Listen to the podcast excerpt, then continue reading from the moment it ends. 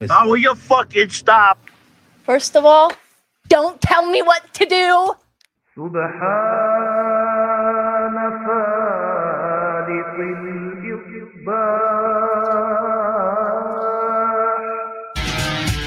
Yes, Ya Allah. Uh, on the precipice of war, it's time for the declassified transmission. And if we've got Jews in the house, it's the end of July as we move on into August, the birth date of Hacker Hameen and Vince McMahon. But only one of our spines is still straight. Now rise and praise, infidels, and take over the universe with Hameen Media Group.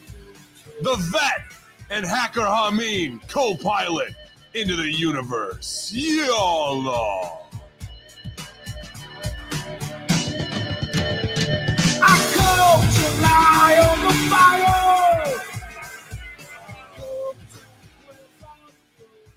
What's good? What's good? What's good, fam? Oh, good to be back here in the studio with who you know, 200 feet below ground in the missile silo with diplomatic immunity while all of the politicians fall here today in front of each other. And it's not alien to us because we're out of this world. It's my man, the vet, making all the rounds, checking all the space station stops. He's gone to Mars, the moon, Rigel 7 or wherever it is to come back to be back here with us on the Monday locker room. Good morning, Vet. It is a good morning. Always happy to uh, hang out with uh, the Ayatollah himself with all these uh, intergalactic goings on. It's a uh, very interesting time. Yeah, I, I had. Not that I give a shit about anything that's on uh, mainstream news this morning, but I was watching some communications talking major, excuse me, communications major talking head runner goddamn mouth. Of like this is the the craziest and, and most insane thing that's ever happened to america with joe biden and hunter biden about to go down today after uh, you know in front of congress and all this shit is going i'm going bitch did you know that there was aliens last week in front of the guy you think i give a fuck about a meth head crackhead uh you know abusing 14 year old chinese girls when there's fucking aliens you know uh been captured and we're about to have full disclosure? But yeah that's the most important thing ever a, a demented old bat who's nothing more than a figurehead propped up uh like a, a fucking string a puppet on strings at this point and his meth head son. Yeah that's that's definitely the biggest story of the That's never happened throughout the history of mankind. never, never, never, never, never, man. Uh, so it's just ridiculous to even have to look at that as like, oh, what's really going on in the world? As you know, we are in this bubble of wrestling, and then I stick my head out of that bubble and look at that one and go, yep, they're fucked. Let's go back and talk about Kenny Omega. you mm-hmm. know, uh, reality check on on everybody's part, man. So hopefully we're providing you guys with a little escape. Uh, you know, as this is the summer of uh, madness. I guess you could say that you could go back to 2001, and I've probably been saying the same shit, and everybody else says can't get any worse until it does, right? Um, shockingly more, uh, worse. More yeah, exponentially. It just yeah. it just really can can take a slide at any any given moment. You think, well, it certainly can't get worse than this, like you said, but yeah, man. sure enough. But you got two uh, captains here. The coach is right on the sideline with the playbook, and there's nobody else I'd rather have at my side this morning than you, Vet. So thank you very much, man, for holding Fasten down the west belts. side. Absolutely. The, the no smoking sign is on. It was a big night last night for the next level review. Uh, I, you know, I didn't even uh, realize because I'm not up on them, so cannabis out that they had the the pay per view last night. Mm-hmm. Um, did uh, did you enjoy that? Did you get through it yet? Or are you waiting to watch it on uh, that time? Yeah, I just now finished uh, watching it like about an hour or so ago. Uh, got through it. Um, you'll all hear more about that on the next level wrestling review, of course, this Wednesday. Um, we're working on uh, having a special guest, uh, as you may have seen that as well going on. Yeah, Apparently, yeah. Uh, there's a poll on Twitter at the moment, and I'm yeah. going to check it live right now because I'm very disappointed uh, and everybody. Like right now, with Strangler Steve and his poll uh, saying, Should I make oh. a guest appearance on this Wednesday's Next Level podcast on Hami Media Group with Big Ray Hernandez and Opinion Haver? And as it stands now, with five hours and 45 minutes left, live as we record this, there is 55% yes and 45% no. Wow. And I am I am pissed that it's even that close. yeah. Who the fuck voted no? What are their names? I want a list. You know we can make this happen, guys. You Yeah, know could- you know that, right? Be, it could be Strangler Steve under a bunch of accounts. Just accounts. Why would he? Hey, he put the poll up, man. yeah. Uh, but uh, you know, whatever you know- happens, happens.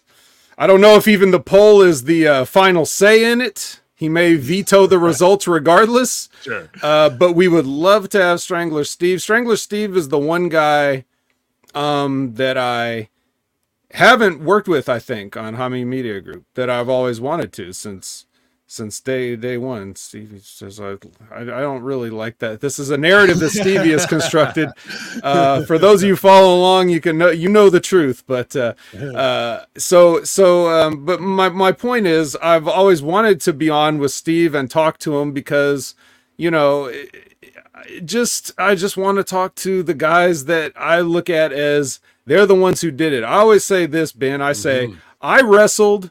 You guys are wrestlers. You know the Stevie Richards, the Steve Kings, like the Mike Mondos, the Ascension Victors, like all these guys and stuff that have been my you know uh, my acquaintances, my friends. It's been the pleasure for me to know these guys and uh you know you guys live the life you're living the life right now you know you're losing belts as we speak so Yeah. i mean but and and you were supposed to be the guy that just helped everybody with their with their improv and their promos but you end up the ribs on you so my point is like I want to talk shop with these guys, and Steve King's the guy I haven't gotten to do that with. So it would just mean a lot to me if I just get to chop it up with them. And this would be a perfect episode because if we end up talking about the Great American Bash, you know, I've got some notes and stuff that I really like to, you know, present to him, see what he thinks about it, see if he saw the same things I saw. That's that's what excites me at this point. Other than that, it's we're talking about, you know, what wrestling marks think and reading these headlines and just it's like,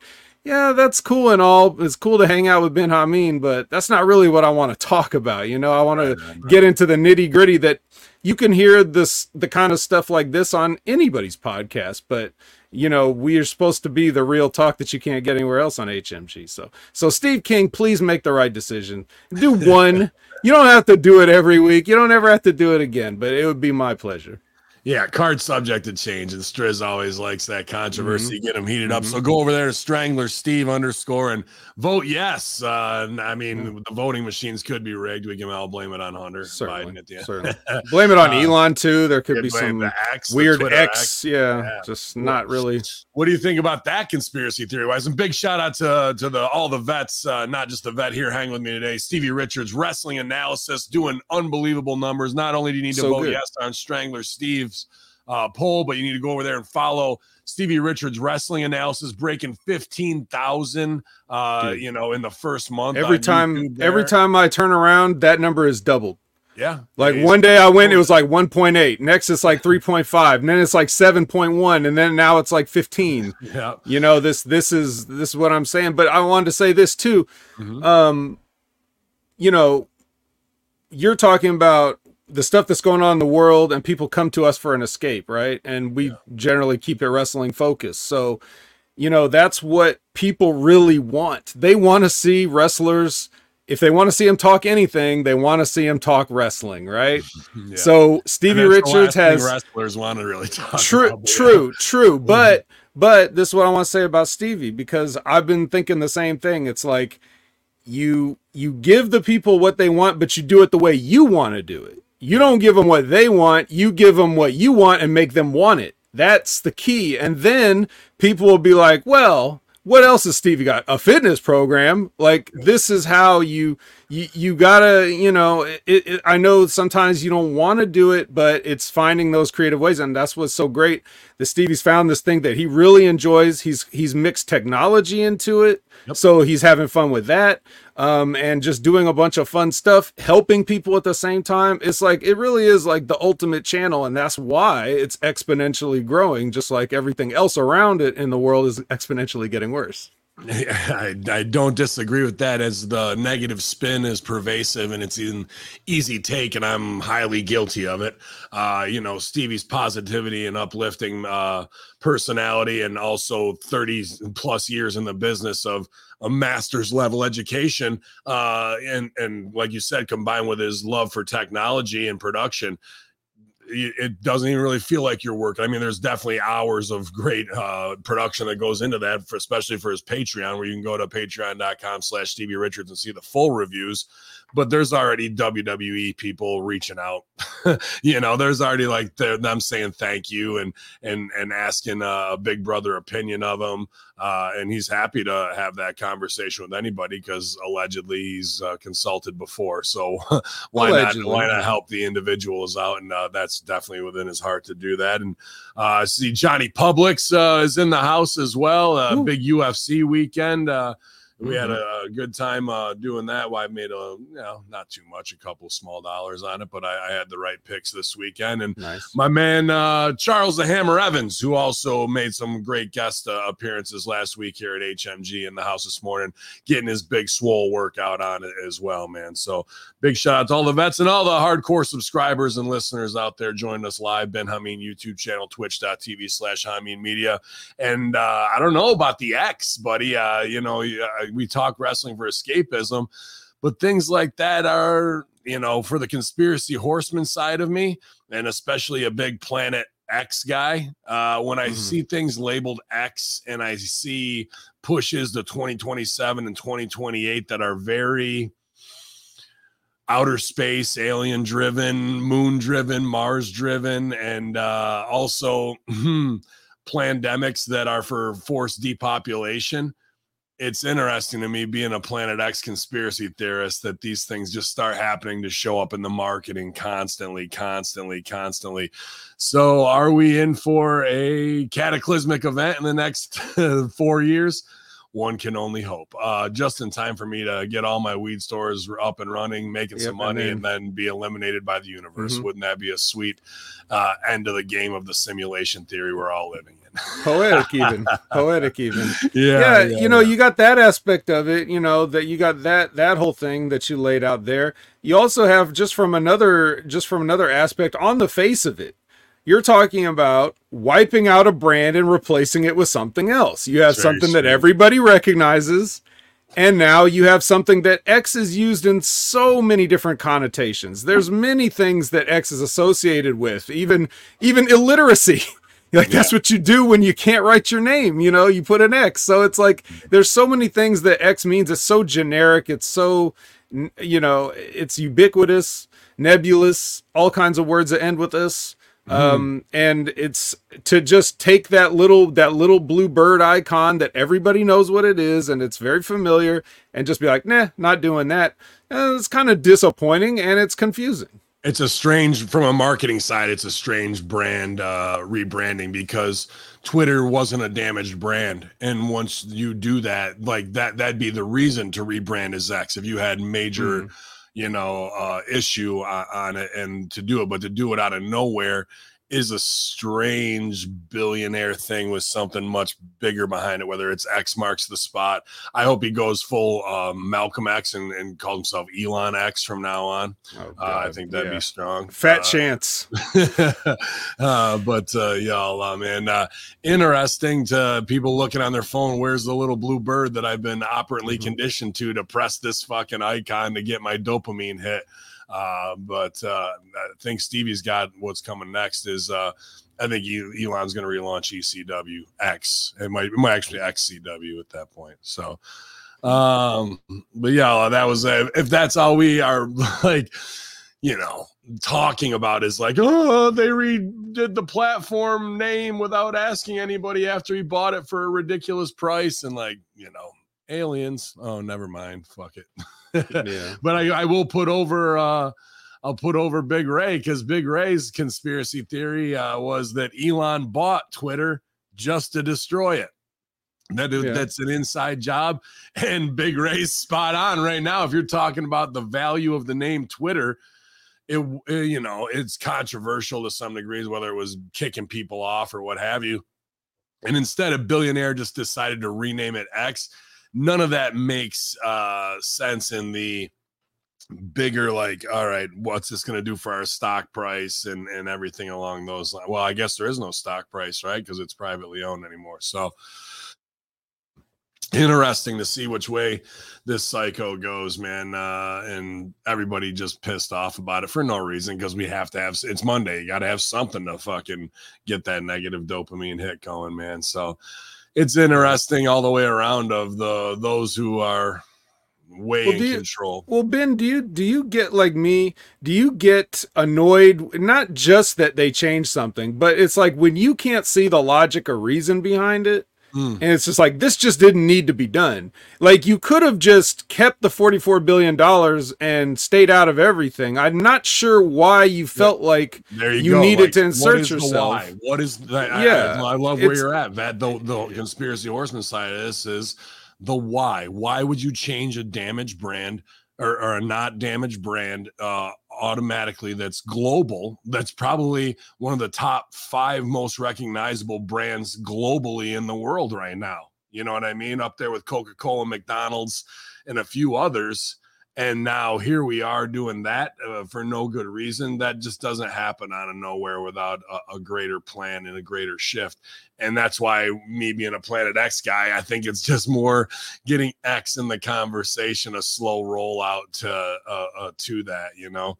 Um Yeah, that Yeah, would that- explain the choice. That would explain the choice of what to change it to, but it doesn't explain the change itself. oh or, why yeah Yeah, sure. and yeah, but it's that that's the frustrating part when you don't see the reasoning behind. It's not so much the change, and there, that's not even the only change. If that, like you said, if that was the only thing we were talking about, okay, yeah, fine. But there's been all kinds of stuff from the de-verification to the paid verification for anyone to the all the other stuff that that has been going on that people are just it's it's like an active um you know they're they're trying to get certain people to leave and to monetize this thing in ways that it hadn't been monetized before Yeah. which you wouldn't need to do if you didn't waste 44 billion dollars overpaying for it you know so these are the things that just keep us scratching our heads but that's more frustrating than the actual changes i don't really care like if the app is functionally no different if I just hit the same buttons and do the same things and you just change the name of it, that doesn't really matter. But I am annoyed that you felt the need to do it at all. That's that's Yeah. the problem. I don't know if it's the annoyance. To me, it's the why. And then out of that, we branch out into extreme conspiracy, megalomaniac, billionaire behavior. Uh, somebody's putting their thumb on him because NASA gives him a, t- a shit ton of money. You know what I mean? To pretty much run their program at this point. So there's all these different who uh, would apply that pressure and why scenarios that we can invent without any real information in our heads of, of which way things are going. And he just tries to quantify it with a cute little meme tweet or whatever but that's for that's fucking nothing but junk food for the masses. It really doesn't answer any of the true questions of the rule the rulers of the world and why they're doing these types of things. But it'll be interesting to see other brands if they follow suit that way of rebranding for no other reason given except for I've always liked the letter X. Look at my other company, X, you know, is the billing and all this. I'm just like, Well, oh, like like if you think about in print media for ads and stuff, you know, when companies put up like a poster or or you know something like that, and they've got the Mhm. little social media things in the corner, now they got to scrub all those birds out and change that, or do they? Or do they just say, Nah, I don't care, I'm just leaving it because you know what it is, and you're still going to call it Twitter. And so, do, do people, like you said, do they fall in line or or what? I, I think I think uh, you give the people a false win here, maybe too. There's another road. You change it, problem, reaction, solution, right? You Mhm. change it so the reaction is everybody's hair's on fucking fire because they can't, don't like change out of nowhere without their say so in it, and then he can go. Oh, we heard what you said and we changed it back to the classic da da da right and fucking off we go that way because they just give you a false sense of got him i got over on the billionaire my voice means something and it really doesn't mean fuck No. all. you I think I think we can sum it all up with something that the kids like to say sometimes these days, which is weird flex, but okay. points on that one there. Uh, talk about the other new one that the kids are saying that they even are putting on TV, and I think it's as fucking fourth grade as possible, but you could say that about some of the fucking vernacular I use too. But the does it give you the ick? Oh, that gives me the ick. That's the new Mm. fucking ick, the ick. Yeah, dude. Stupid, stupid as fuck. You know, for sure. Uh, but that's where we are, and you know, you could go back to any '90s shit that I say. Uh, still, uh, stick stick to the slang of your age, right? right. That's the best. Right. Don't don't try to be like the young kids Yeah. Unless you're unless you're putting air quotes around it. Right. I don't even say shit like gaslighting and all those fucking stupid terms they came Right. up with as well. Here's what I call you. You're a fucking liar. Shut the fuck up. That's that's that's about where I go with it. I don't need all these fucking off terms that aren't gonna hurt somebody's feelings that sound like something else completely, man. Oh shit. But it was uh it was a blazer last week. Uh heat heat wise and then all of a sudden the fucking rains came and uh, i mean i've been locked away most of the weekend doing cannabis it's a it was a huge week and another big week for hopefully the dispensary uh project getting done gotta get with my uh, two cw partners after we finish up wrestling this morning and get right back on our horse that way so my mind is split as always into a thousand directions i'm trying to stay focused as my match was just announced for August 12th on uh, Premiere TV pay per view, August 12th from Utica, New York, the Immortal. Uh, this is Immortal pay per view coming up here. So I'm going to be in a triple threat tag match. That so it's going to be Hmm. uh, serious out here for the Sons of Allah on pay per view. Hopefully, you guys tune in, or if you're coming to the show live, can't wait to slap you across your moron face. So uh it's uh it's all raining down man but i feel good right now i've been working hard and my back and neck were a bit jacked up last week but i did a lot of stevie richards yoga and got stretched out man and actually got a decent night's sleep for once so uh, i'm feeling better about everything until we got to get to the wrestling headlines uh of the Oh, week here yeah. That's what we do, though. It's all Yeah, right. man, it's all good we'll We're punch in and mentally punch out prepared. And we're we're gonna do it because we're 33 strong right now on Ben Hameen YouTube channel, uh, twitch.tv slash Hameen Media as well, going live this morning, remonetized on there. Uh, I hope you didn't have to heat on the guys too much, but uh, yeah, the other day, but uh, I got a notification that says uh, the AEW collision before it even started has been flagged uh, on your channel. I go, what the fuck are these guys streaming on my channel for? That's what they have Hameen Media Group. So Right. I get that they probably just wanted to make a couple bucks and were thought they were doing the right thing. Yeah. But uh, that was I didn't that was- know. I didn't know like, anything uh, about it. I didn't know anything about it, and I and but you know I do know that uh, Jimmy uses licensed stuff sometimes, so that's probably Yeah, why. That's exactly what it was. so on on Hameen Media Group Group. YouTube, I got no problem with uh, all the affiliates doing all the flaggable shit that they want. But uh, right after getting remonetized, I go, "Oh, these guys' hearts in the right spot, but they don't understand the fucking game on the inside production. Yeah. of, of what what's going on that way. So uh, all good, man. Everybody trying to do their best. I saw the new points are up. Uh, I, I moved up. Uh, must have been a lot of people faved on Money in the Bank. 'cause I went from like number 19 to number four in the overall rankings of uh, uh, HWI, I mean Wrestling Illustrated, uh, in the Pick'em challenges over there. So I appreciate uh, putting all those points together and everybody hanging and banging and playing those. I, I really enjoy that part of the Hami Media discussion group, you guys. So uh, if you're not playing along, you'll be behind in the points, but it's always a good time to to jump in on any of the pay per views and do the Pick'em challenge stuff that's going on. And uh, I got to get Dr. Jeff Lippman's Garden of Evil shows up. So uh, another big upload day with free shows. And the Wednesday locker room doing great numbers on uh, on Podbean as well. So free content, paid content at channelattitude.com. Also got to knock out triple consultants to catch up to, man. So it's Oh, just going to be a, ba- a banger, banger in 24 hours vet for me. But that's all good. It's all production, man. And you guys are paying for it, and uh, it's what you pay for. So it's going to get kicked out. I don't uh, not do my work. You know what I'm saying? So, but y'all, uh, Gotcha. man. Oh, we're going to put in. some- yeah, right, right. Well, exactly. Yeah, I don't. I, I hate to be like, oh, I'm not going to give them what they paid for. Fuck them. Like that's the that's the worst thing, man. Then I've seen people rake others over the coals for that, and they get real pissed off about it. If you're having any issues with channelattitude.com, go to Vince Russo's Twitter, there's a tweet on there with a link to the help desk ticket. I know a lot of people got their stuff reset this weekend, so shouldn't be any issues uh, there. Seeing Friday locker room, next level review, everything that uh, got yeah, uploaded. I had a weird, I had a weird issue, but I didn't think it was from Channel Attitudes End. It was just one of the uh, podcast feeds that I use. yeah, Like for the Raw and SmackDown review that you guys did. At first, when I hit the play button, it just there was nothing there. There was like no.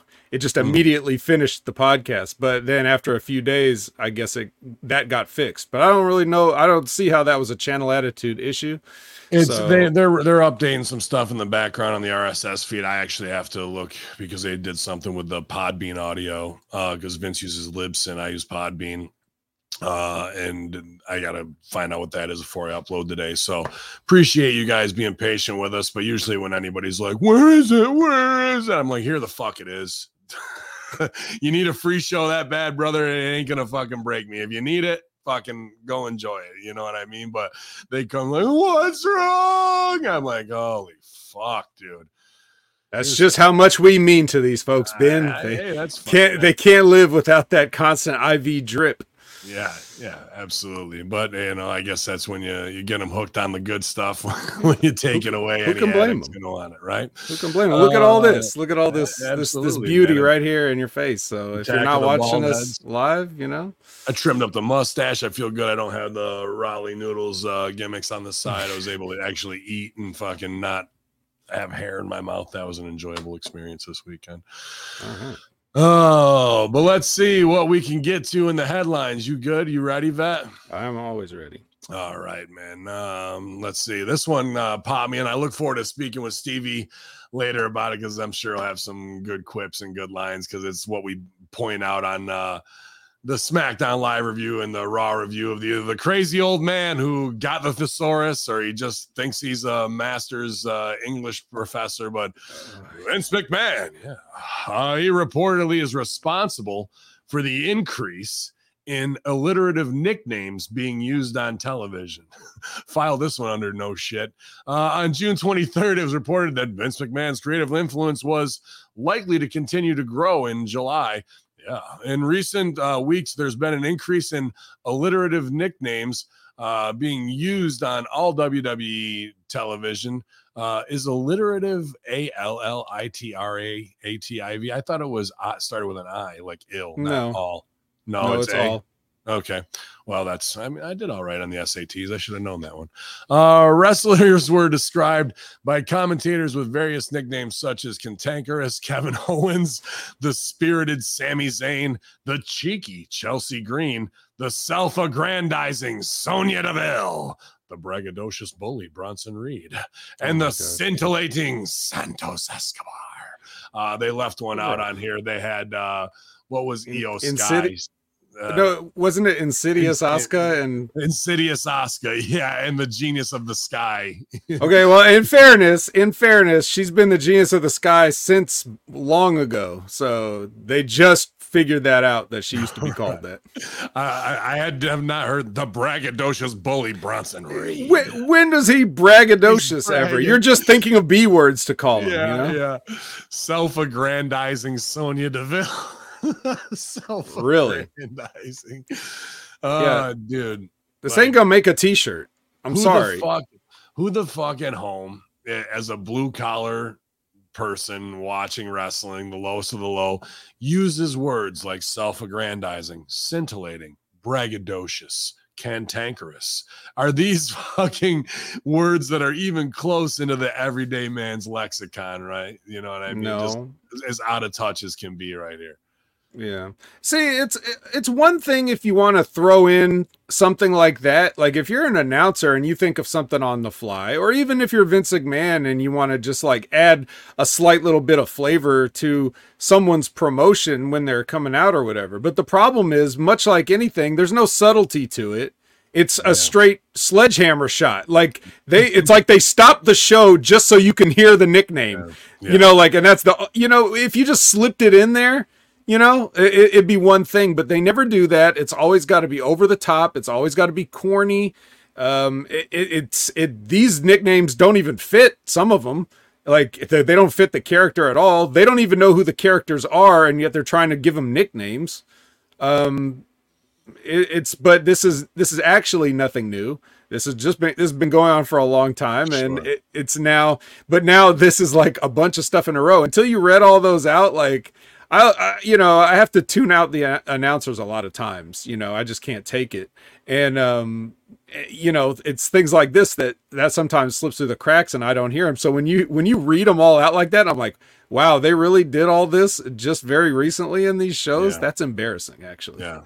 And uh, unfortunately, it's not going to change. I just feel like he's got a thesaurus back there, and they just gave it to him like, "Go look up words." You know, oh yeah, I'll look up words.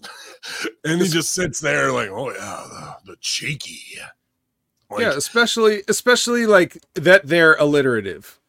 You know, it's Yeah. one thing if you give a, a a nickname just something to describe the personality, but you know, technically Insidious Asuka is not alliterative, but like she's also not that insidious. It's just like you're not thinking of the right things. If you want to describe somebody on TV, that's your job as an announcer, that's your job as a promoter. However, you gotta you you can't just force it in there like that. You you can't can force the square peg in the round but you hole. Better, you better show me insidious. Like instead, we got her in pink mom jeans with a fucking Lane Bryant uh, clown Right. top on, and then she's got face paint like Kiss and and uh, hair dyed like uh, a nerd's box. You're like, Mhm. What the fuck is insidious about this? Well, like like Stevie said, it's uh the Insidious sequel that's just now out, uh, Red Door, whatever it's Yeah, called. yeah. Like we got to get that over. We don't even get that over. That's not a sponsor, is it? I didn't see it. No, I think it's just uh, he might like the alliteration. I don't know if he actually knows what these words mean. because, like you said, Bronson Reed is not braggadocious. Uh, you know, he's definitely not a bully after Tommaso Ciampa went toe to toe with him and no sold his clothesline and got up in his fucking face. Doesn't seem like much of a bully to me you Mhm. know so none of the words match what's going on this is nothing more than word salad bullshit and i don't even think it's tested like does a superstar's name like here's a focus group 100 people of hardcore wrestling fans does braggadocious bully bronson reed resonate with you or just how about bronson reed or how about the cheeky chelsea green and like Well, people are like Well, I, I like bet that poll, I bet that poll wouldn't be as close as the uh, Strangler Steve poll right now. It'd probably be hundred percent no for those ones. Uh, here's some alliteration for you. Uh, how about the connotation of cantankerous? Like usually when you use that word, if you use that word, you're talking about like some old man.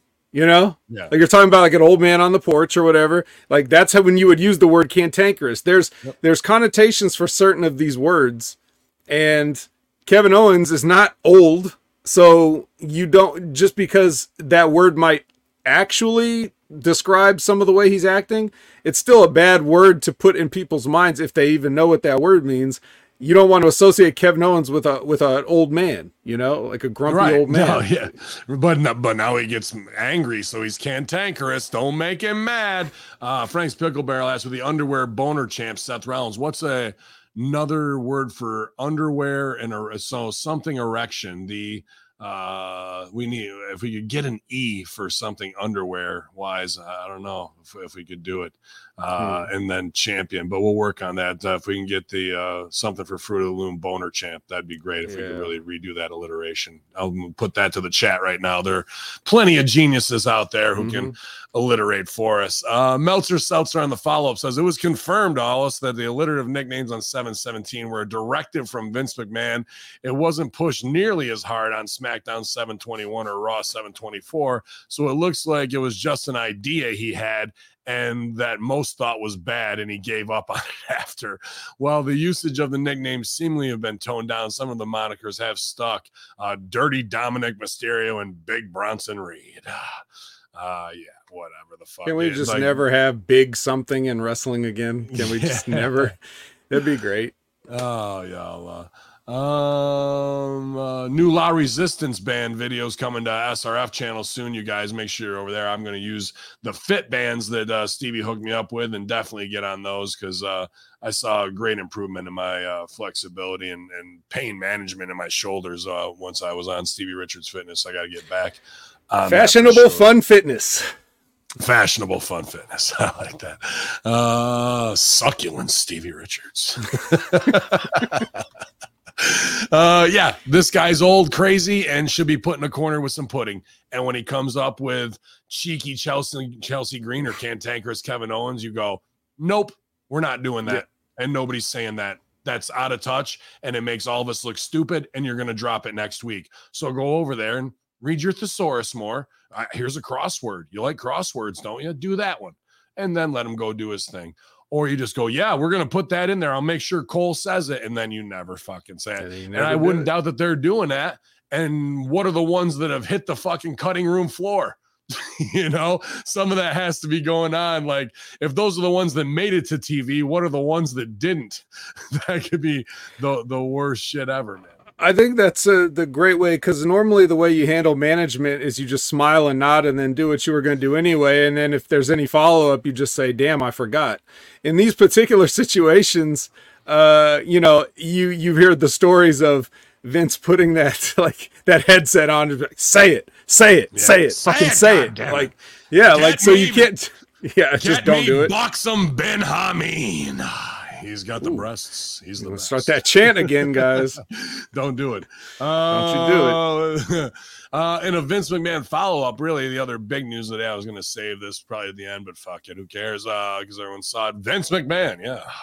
Reportedly cover, recovering from major spinal surgery. So, Mm. uh, as previously noted, Vince McMahon was apparently responsible for an increase in the litter of nicknames being used. Why is why is that the lead into this, Aaron Rift? You couldn't be a shittier writer. Uh, Sean Ross, Sean Ross Sapp of Fightful provided uh, some news regarding Vince's health and noted the following via, well, what was formerly Twitter. Uh, Vince McMahon had major spinal surgery last week. We're told he's now recovering. The surgery lasted about five hours and was a pretty intensive one.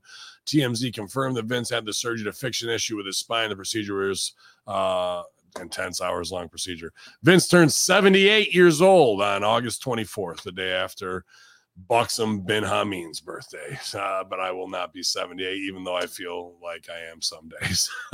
um, but yeah, man, uh, non-disclosed of like, uh, was it a spinal fusion? Was it discs being cleaned up? Uh, you know, was he having screws or a rod inserted? Kind of all kayfabed on, on that level. Five hour surgery and back surgery is serious no matter what, right? Mhm. Like as soon as you're cutting in on that spine and, and doing anything with it, man, that's that's uh hopefully relief uh if there's some compression or pinched nerves and, and whatnot uh, is is almost instantly, but that is never never a small thing uh you know they don't just like ah it's it's a quick in and out for your spine no it's it's a serious biz especially at 78 years old man so Mhm. uh no real other updates on exactly what it is there but uh out of nowhere they kept that quiet until the stooge report hits right Yeah. Well, you got to be careful, you know, with these paralegals. They're a lot younger and it's, uh, points points uh but the here's the here's the thing well how will that affect the show? Because you know he's going to be home probably for at least six weeks uh in Stamford. Mhm. so uh him and the cc brothers will be hanging out doing all the alliteration that they can fucking come up with. Uh but will he be zoom calling in at the 11th hour? Or will we get six weeks of shows with no vince mcmahon fingerprints on them and actually start to build uh you know i, I gotta believe it's gotta kill vince not to be at summerslam. We're only what six days away now? Uh or will he be that much of a psychopath and have to fucking be there at summerslam a week after major spinal surgery? Uh, you know, he'll probably just call it in, you know, like he we have the tech, so he doesn't actually have to physically be in the building. He can still, uh, it'll be harder to grab a headset and yell at somebody to say ch- cheeky Chelsea, but um, you know, he could still try to get some shit over, and it's up to them if they're going to go with it or do like you said and be like, nah, he's in the corner. Let's just do what we're going to do and not Yeah. worry about it. Which, you know, if if if there's any truth to those, um, you know, the Hunter camp versus the Vince camp thing, that's, you know, very likely possibility. Yeah, the perplexing paraplegic, Viagra driven Vince McMahon. That's me, pal. I'll show you how to straighten up. Ah, shit, man. I maybe I was thinking maybe he blew his back out because he was getting pissed off because he was watching Boogs. Yeah. Uh Boogs was uh deadlifting or squatting uh one th- not deadlifting, squatting uh thousand seventy eight pounds. I think mm-hmm. on fucking on the squat deck. Uh and he actually had a pretty funny uh video where he put it out where two girls were going by him and like they both stopped and looked out and side eyed him and he had the fucking uh, phone on. They didn't realize they were on camera, and, and they were both like, "Wow!" Boo! It didn't feel like a setup, but I guess if you're fucking belt squatting a thousand seventy eight pounds, uh, that's serious right there. Uh, yeah. yeah. uh, I like this one for Firefly Funhouse. Fusey the Vertebrae vignettes coming up soon. He's going to join the Tony D'Angelo family. Get me Fusey the Vertebrae. I like that. Points for Stevie Richards this morning.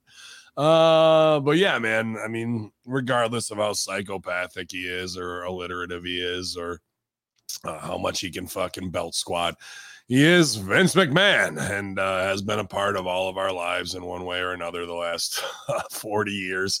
So, uh, you know, never you're like, good, fuck his spine. Like, yeah, man, 78 years old, spinal surgery that's no joke for anybody. You know, you think about parents in their their later years, anytime they're going under the knife, it's a fucking gamble, dude. But uh, just the way I feel about it, seeing his mom last to like hundred years old, I think we're gonna have this fucking guy behind the scenes sure. for another fifteen years easily. Sure, because he has, he's motivated to live. Uh, I, yeah. on the other hand, I feel zero sympathy for him. He gets everything he deserves.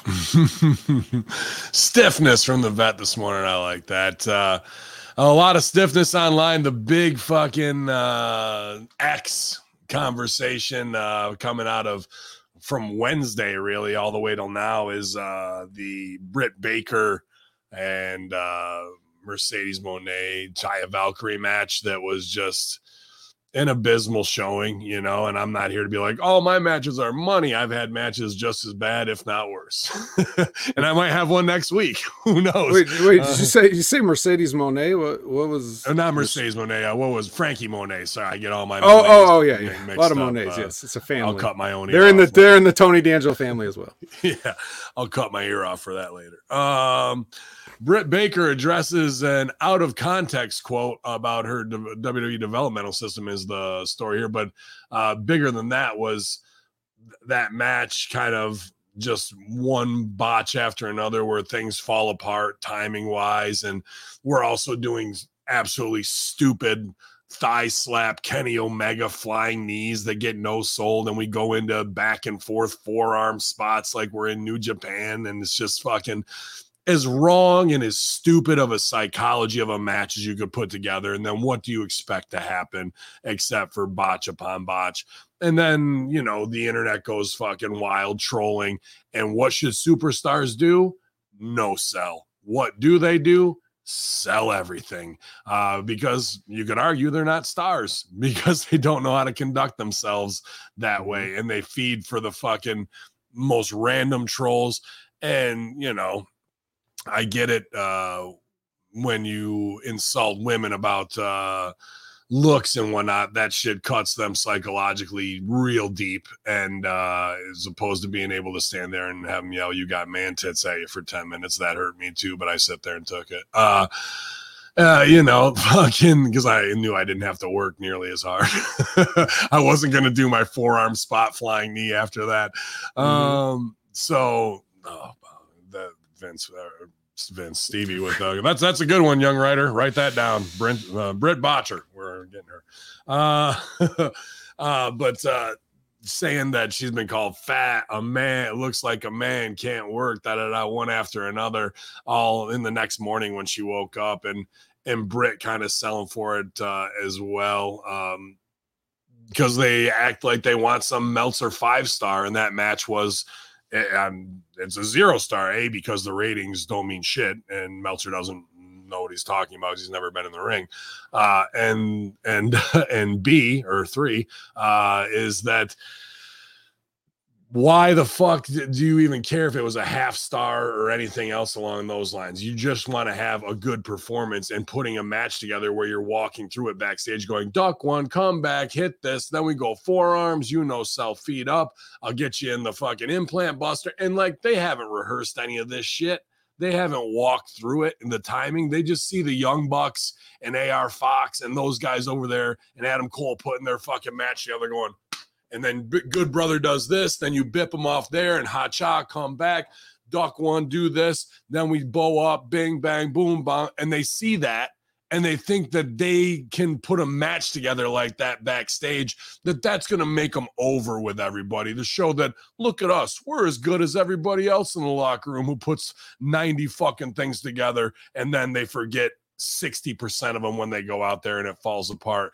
And then when they get like a deer in headlights, they hit each other for real because they fucking blew it out their ass backstage instead by putting all this meaningless bullshit together to try and show that the girls are right there with the guys. And most of the time, the guys aren't there. So they're setting an example for failure. And then the girls go, Hold my beer. I'll show you how to fail.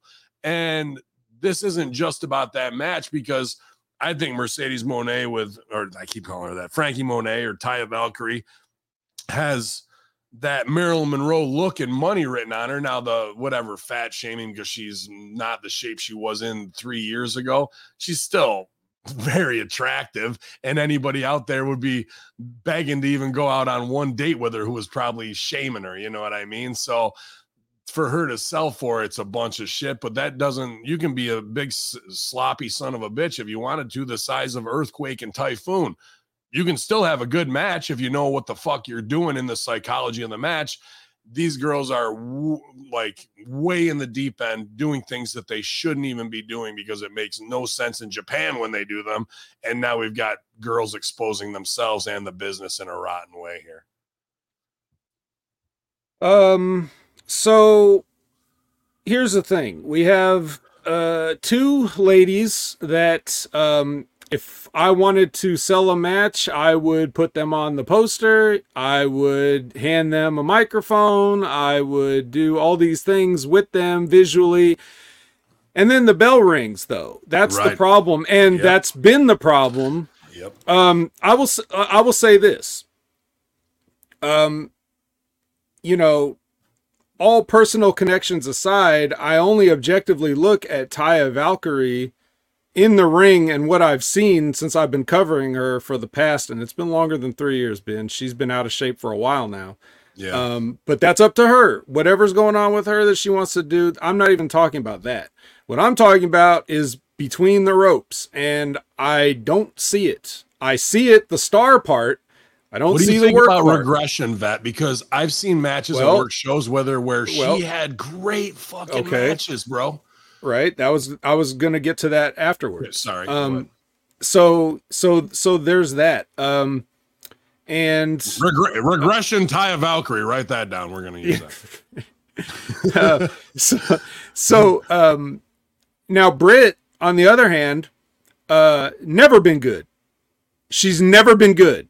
Um, at no point was she ever a good wrestler. However, uh, she's the kind of person that when I see, I'm like, okay, I can do something with that. So you coach that and you cultivate that, and she'll get the wrestling with the repetition. She just needs the repetition. But that's where it comes into what you're saying about the regression is something that Rip, regression from Rip, Rip Yeah. always says this, especially these days, you know, on his own show, Wrestling with Rip Rogers with Von Lila Studios. Okay. Mhm. He says it's impossible to be good now because you're not working like eight times a week like you used to.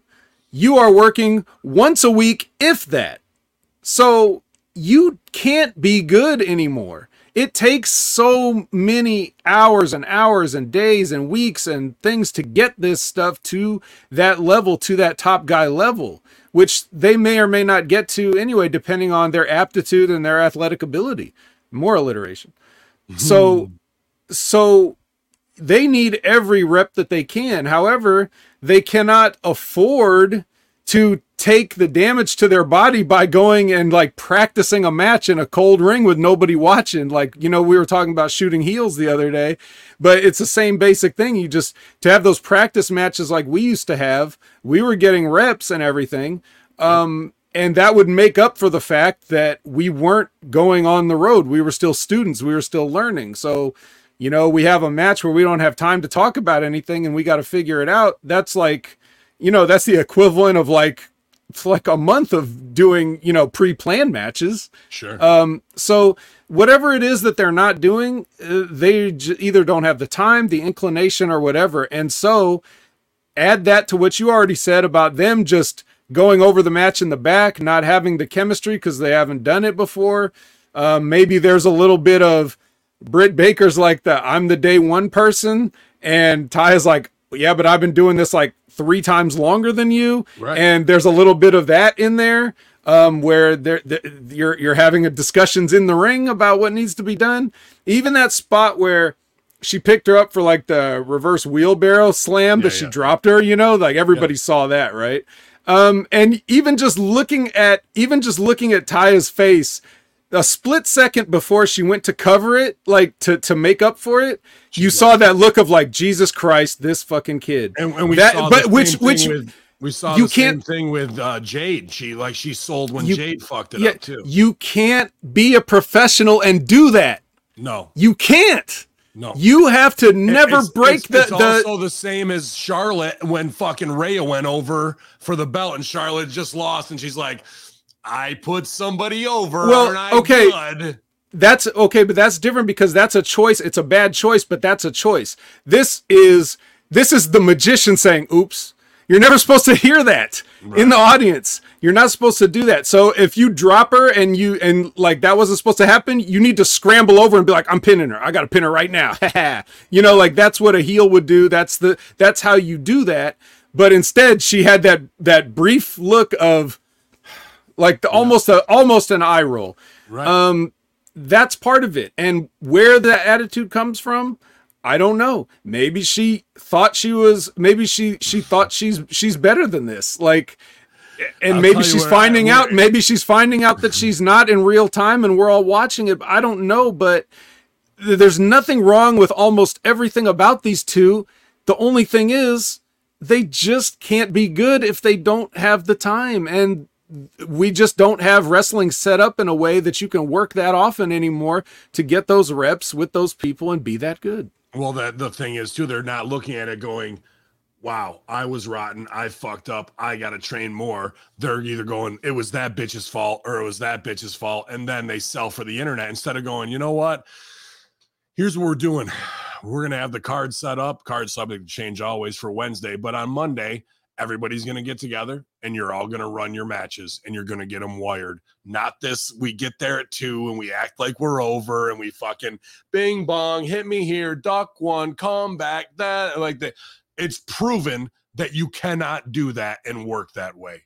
That Mhm. just what you're saying, we haven't had the reps in. So let's get one day of reps where we walk through it in a goddamn staged rehearsal. So you know, after 16 times of doing this match, you'll know where you're supposed to be and when and where and decrease that. But because we're all hooked up with over guys who have been made other places, we're over too. We got matching jackets. It doesn't matter when the bell rings. We're over. Ju- Just know that that we live in Florida. Yeah. We hang out with the coolest people, and fucking that's why my match could never be called the shits. That's why I'm a five star prospect. Don't you know that I'll be on Yeah. PWI as the number three woman in the fucking world. Meanwhile, I can't even do a basic, simple arm drag, uh, body slam, or fucking uh, hip toss. Like I can't do any of those things to make it look believable. I got to do a fucking flying knee where I slap my fucking thigh and miss her by eight inches. We got a problem with the blinders being on to how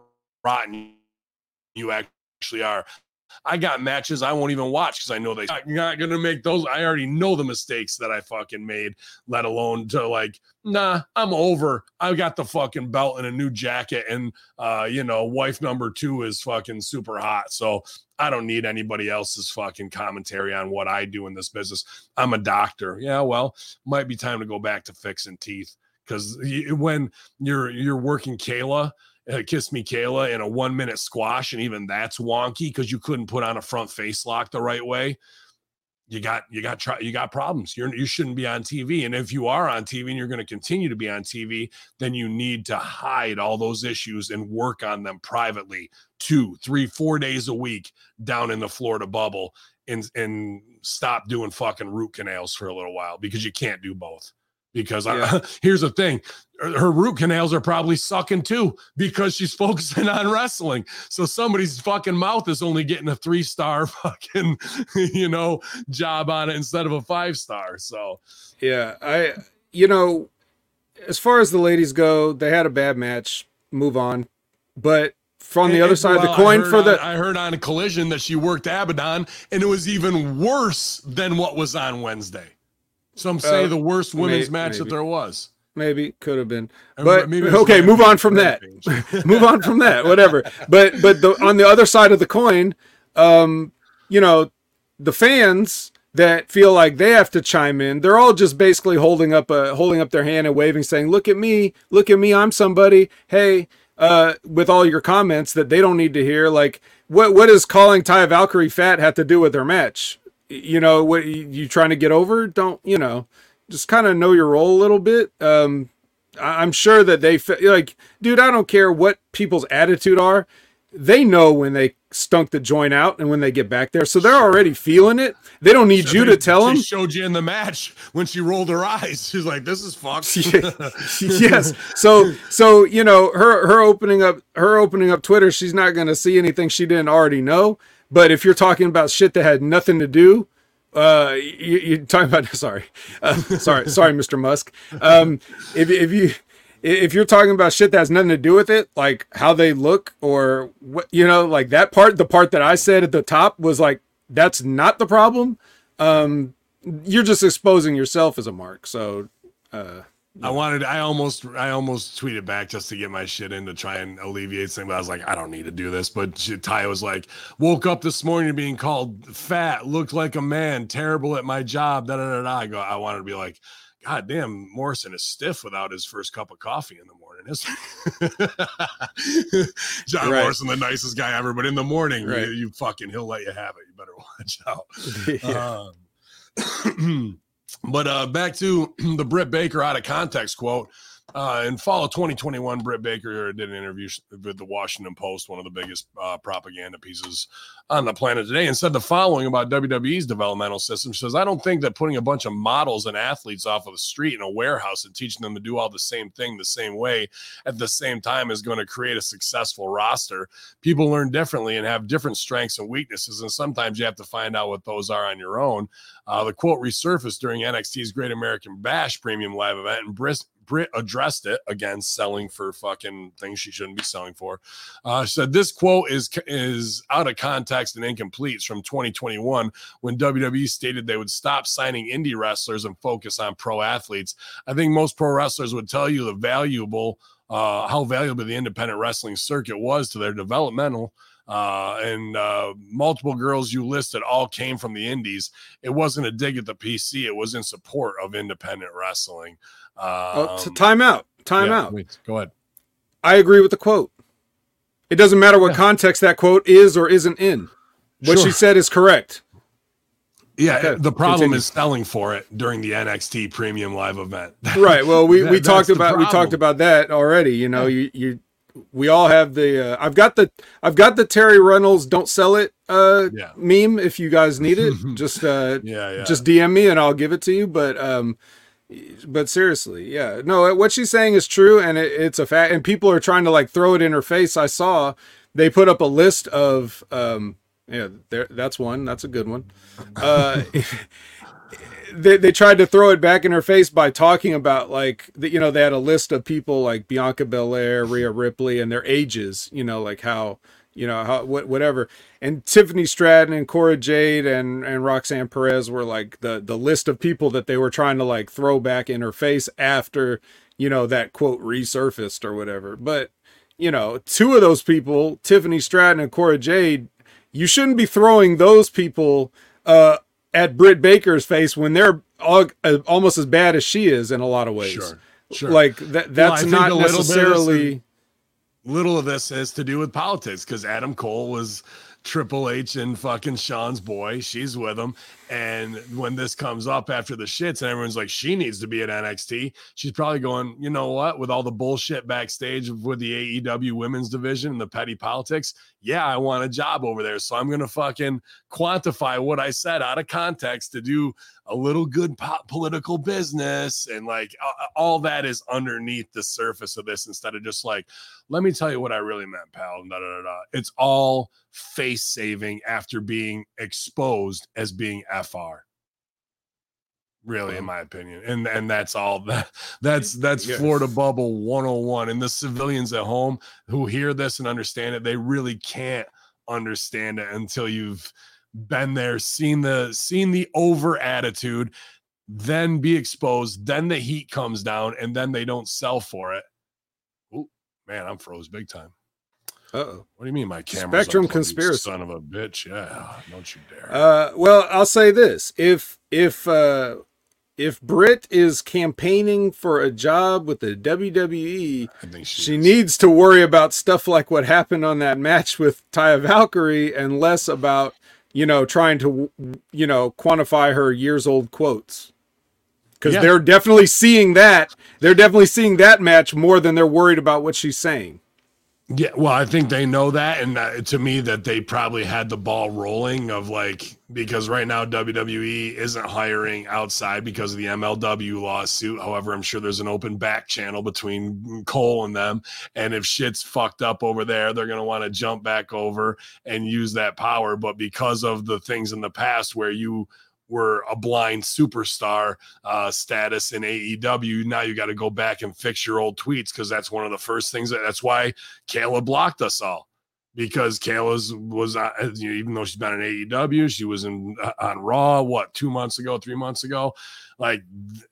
AEW maybe not as much, or I guess they do with their weird ass cancel culture, soy boy bullshit. And, and meanwhile, they have their own guys selling in the worst ways possible. And usually it almost gets them fired. And then they go into a private room with Tony and they come out with a raise somehow. Uh, but, uh, you know, that they, the WWE has tons of stooges in NXT just to go back and look through all of these fucking he said this and this and this, and they know that they're in the paranoia bubble. That's why little corrections or addendums to this from tweets to two years ago that should have been lost in the former Twitter verse, now the X verse. Uh, wait till we get triple X verse, pal. God damn right. Uh, you know that that all that shit it exposes them as how SAWFT they really are. Uh, let's see. Well, do you know? Let me ask you this: Do you Yeah. know for sure that there's a back channel between Cole and Triple H and HBK? Oh, without a doubt, bro. I wouldn't doubt if he's one of their number one stooges. I wouldn't. okay, doubt well, it. I'm, I'm, well, yeah, well, I'm asking for an exclusive. Like, do, do you Oh, know, do I know? No, I don't know Cole that well to to do that. But if you or do you have a stooge that knows, or do you? is there is there confirmation, not just speculation? Because I, I wonder about that. Uh, since he kind of was like, well, see you guys let's later. even do- let's even do sleeping with the enemy. You got fucking Meechin on one side, you got Bearcat on the other, right? Yeah, So, so yeah. right there, who uh, there's another, there's somebody else that's like that too with. Uh, and a neither one of them is doing shit. neither one's doing nothing and that God could be damn. keep them marginalized keep them in the dark and feed them shit like a mushroom right? And you and i wouldn't doubt that there's other ones where they're feeding false stories and narratives to go. However when i find out most of my wwe dirt and inside stooge it's from aew wrestlers who have found out inside the florida bubble of these people are fucking these people and orgies are going on and there's fucking all this other shit going on you know what i mean? So uh yeah buddy murphy's another one right with uh with uh Yeah. Rhea in there at the top. You think that that stooge like there's definite like so much cold war and and who stooge and who didn't say that i wouldn't doubt that they're they're flushing false information down the tubes just to, to find the rats at, at some some point zelina Right. vega and Aleister black another one so I was just, yeah, I was and- just wondering, just from the standpoint of like the fact that Co- Cole chose not to resign, as he now is, is he now persona non grata with his old bosses? Is the thing I was wondering. No, why would you give up that pipeline? You know what I mean? If anything, I think I, it would be Shawn and fucking Game pulling him in a room and going, "You're one of us, and if you Yeah, really maybe. want to be DX, you got to do this. Yeah, yeah, you got to do it. this." Yeah, you gotta do that. I can see it. uh, you know, to, to get it over. And I, if you've got the bidding war of 2024 and you're putting those guys together and they're putting, you know, why wouldn't Cole and MJF want to come back together as a, as a hmm. powerhouse if they can get over that way? And that would fuck them big time. Oh, let's see. Uh, staying on with the girls with Jade Cargill's future with uh, AEW is uncertain following her lengthy TBS title reign. Jade Cargill has not wrestled since uh, her TBS title loss to Kris Statlander at the 2023 Double or Nothing pay per view. Uh, Jade's reign lasted 508 days with 60 consecutive wins. Jade's future with AEW is uncertain. Meltzer noted that she's gone with no explanation after years of being built. Meltzer stated the following in Wrestling Observer Radio. I've heard a few things like she might not come back, is what she said, which is the last thing we heard. She wanted to take some time off. It's kind of like, you know, sometimes I feel like, boy, they pushed her and pushed her and pushed her, and they never did put her in big matches, and she's gone. Uh, earlier this month, Jay tweeted the following: "There's no top there. Uh, there is no top. There is no finish line. I'm I'm on some get my mind right for my right money type ish. I won't hide behind the dopeness to avoid getting physically healthy. I, don't know what half that means. The won't hide behind the dopeness to avoid getting physically healthy. Um, here's what that means to me. Uh, where I don't know. I'm on a ton of gas. Uh, they told me one thing to push me, and they took the belt off me because I was probably superstarring because I've been given way too much in this biz, way too quick and not protected. My skills are at a kindergarten level, and I need to work on them. And two weeks with Rip Rogers probably did a lot for her, but she needs about two and a half more years uh, Yeah. under some tutelage like that. There's big, big money on her, and why wouldn't she want to jump to WWE? And and if shit is upside down in the women's locker room, like keeps getting reported where Lufisto buried him because they buried her, and then Britt's like, it wasn't me, it was somebody. So nobody here is a star, and nobody can handle losing a fucking prop. The belt is a prop. And if hmm. that is if that really sends you into a fucking deep depression that, that, that you put your life on there, then you need serious psychoanalysis. Okay. And- well, yeah. before before you get too deep into this rabbit hole, uh, let me just let me just give you my perspective and see if that changes anything. Sure. Uh, the booking of Jade Cargill to lose the TBS title was absolute dog shit. It was bad. It was real bad. Yeah, everybody's already had their opinions about it, including me. So you can go back in the Channel Attitude archives and hear all about it from when it happened. Um, but that being said, the suddenness of it made me think that in conjunction with some of the stuff that she's talking about here, as in working through something, perhaps an injury of some kind or whatever, that she had really no choice but to drop the belt because she's going to need some recovery. Whether that's something like maybe not a surgery, but it could have been small, like, you know, non operable things that are piling up that she could use a little bit of a break. Okay. Is that is that hiding behind the dopeness? I think when she says that, let me try to translate that um, for for the white people. I think what she's saying is she doesn't want to just show up on TV just to just to show up and be the character when she could be at home just fully recovering for a full return. You know, with the whole package. I think that's what she's trying to say. The other thing I'd like to say is having heard Jade Cargill be real, like talking to real people in a real interview, is not the same person that I hear on social media. So she leads me to believe she's working her social media a little bit in character. So when she tweets something, you have to take it with a little bit of a grain of salt. She wants you to think.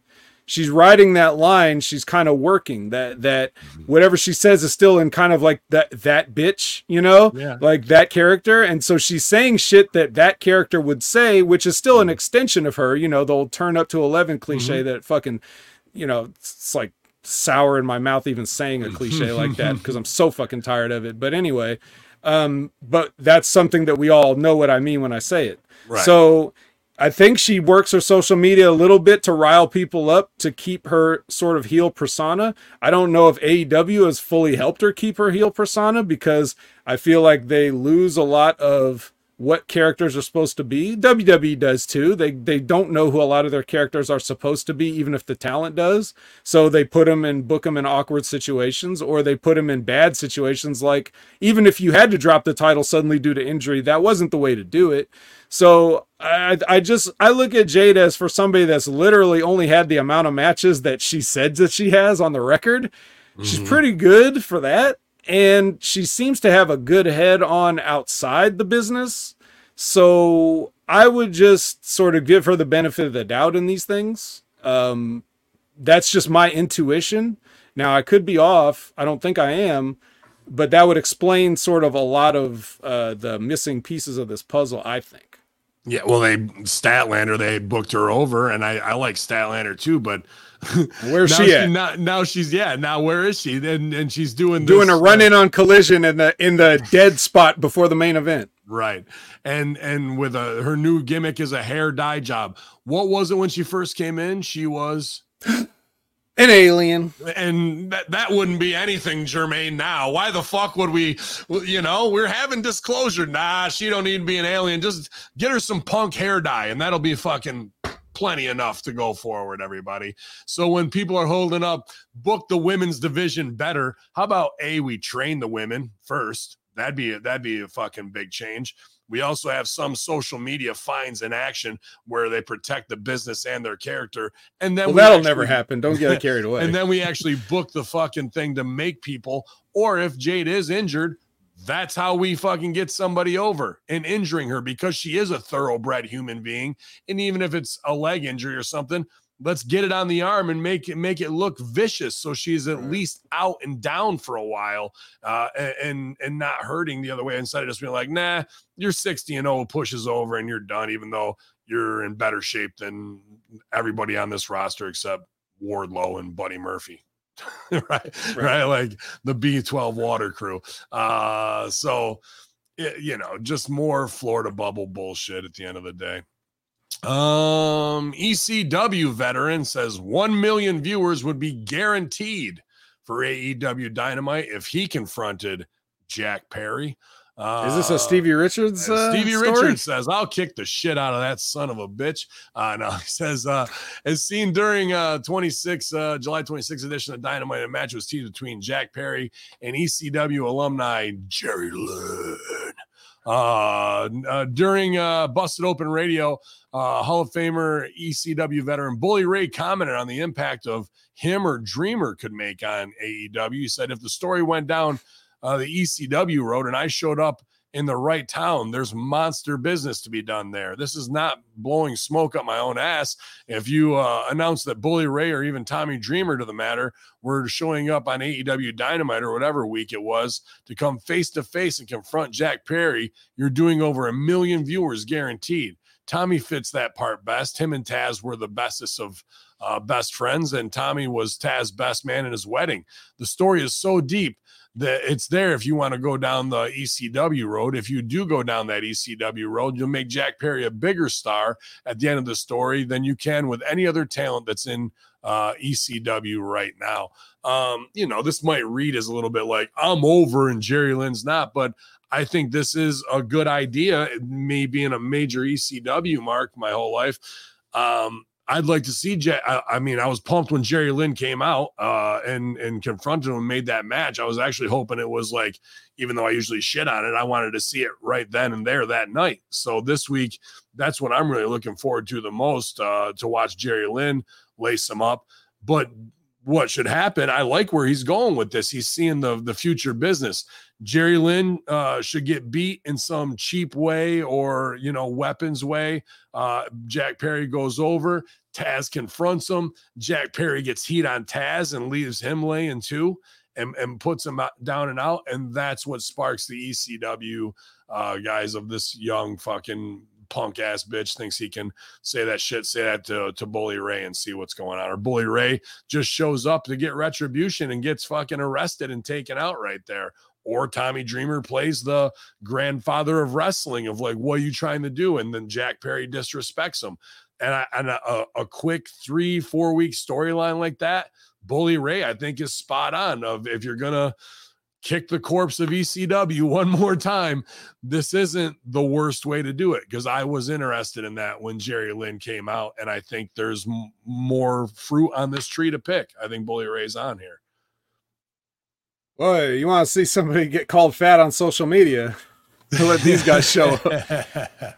yeah, dude, that's laughable to me. Not the idea of it, but just the the idea that he if he's if he honestly believes that um anybody would tune in to see him on AEW, him or Tommy Dreamer, then he's even more out of touch than I thought he was. Just to get a million, an extra hundred thousand. I don't think he's that far off.